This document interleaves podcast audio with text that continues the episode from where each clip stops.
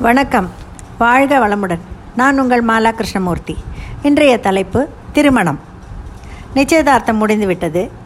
அடுத்தது திருமணம்தான்.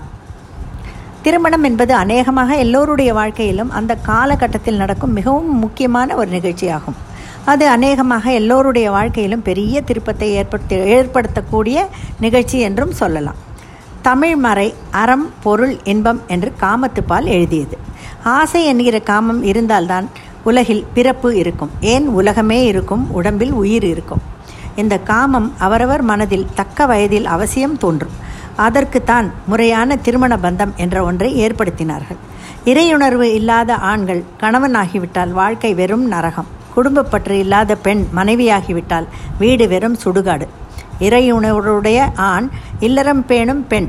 இவர்கள் இணைந்தால் அவர்கள் தூய்க்கும் போகம் இறைவனை உணரும் யோகம். அங்கு பிறக்கும் மோகம் கூட ஒரு வகை யாகம்தான்.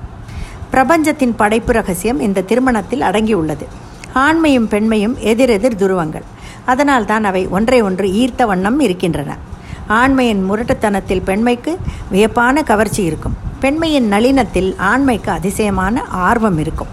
பிரபஞ்சத்தில் உயிர்கள் ஓயாது தோன்றி இயக்கம் நிகழ்த்தி கொண்டே இருப்பதன் காரணமே இந்த ஈர்ப்பு தான் இதை திருமணம் என்ற பந்தத்தில் ஊரறிய நிகழ்த்துகிறார்கள்.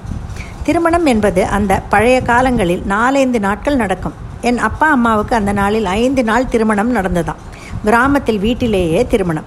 பிள்ளை வீட்டார் தங்க அங்கேயே இன்னொரு வீடு. தெருவை அடைத்து பந்தல் சாப்பாடு என்று ஒரே தடபுடல் படும். அந்த ஐந்து நாளும் யார் வீட்டிலும் சமைக்க மாட்டார்கள். ஊர் கூடி கல்யாணம். எல்லோரும் உதவி செய்வார்கள். ஐந்தாம் நாள் கட்டுசாத கூடையுடன் பெண்ணை புகுந்த வீட்டுக்கு அனுப்பி வைப்பார்கள். அம்மாவுக்கு திருமணத்தின் போது பதினாலு வயது. செடியை ஓர் இடத்திலிருந்து இன்னொரு இடத்துக்கு கொண்டு போய் வைப்பது போன்று. ஆனால் எனக்கு இருபத்தி நாலு வயதில் திருமணம். அம்மா கூறுவார் மரத்தை எடுத்து அடுத்த வீட்டில் நடுவது போன்று என்று.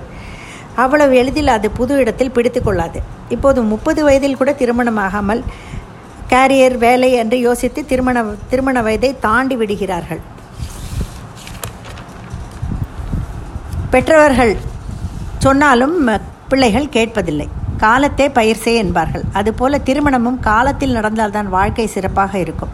இருபதுகளில் இருக்கும் தெம்பு முப்பதுகளில் கண்டிப்பாக குறைந்துவிடும். அதனால்தான் திருமணமான பெண்கள் முப்பதுக்குள் பிள்ளை பெற்றுவிட வேண்டும் என்பார் என் பாட்டி.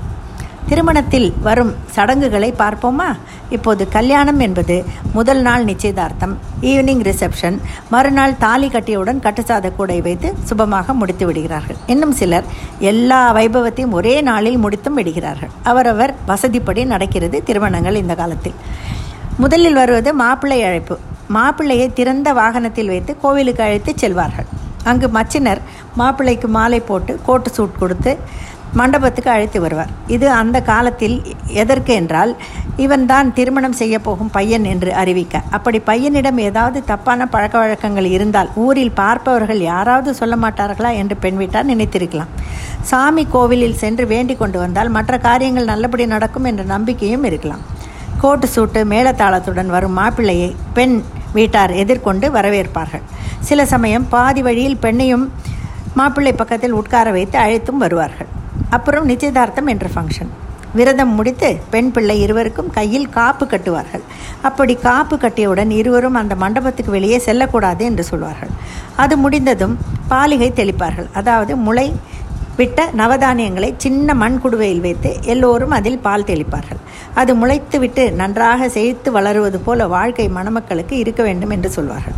அப்புறம் அதை திருமணம் முடிந்ததும் ஓடும் நீரிலோ இல்லை ஏதாவது ஒரு நீரில் கரைத்து விடுவார்கள். சாயங்காலம் ரிசப்ஷன் இருக்கும்.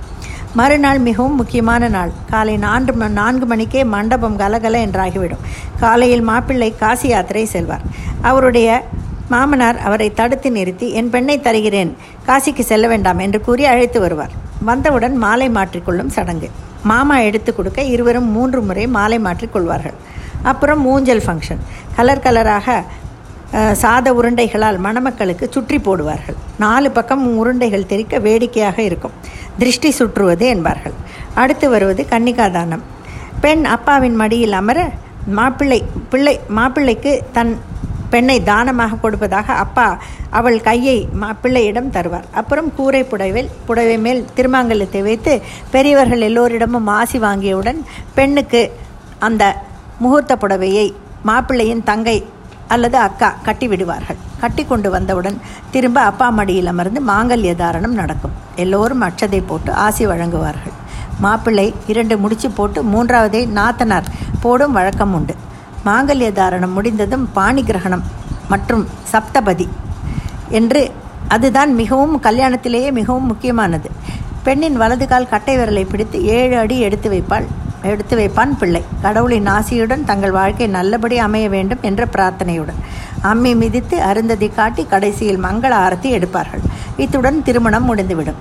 கையில் கட்டுசாத கூடையுடன் பெண்ணையும் கூட்டிக் கொண்டு பிள்ளை வீட்டுக்கு புறப்பட்டு விடுவார்கள். ராமரைப் போல தன் கணவர் இருக்க வேண்டும் என்று விரும்புவார்கள். தாங்களும் சீதையைப் போல இருக்க வேண்டும். எங்களுக்கு திருமணம் முடிந்து நாற்பத்தி மூன்று ஆண்டுகள் ஆகின்றன. கடவுள் அனுகிரகத்தில் சந்தோஷமாக இருக்கிறோம்.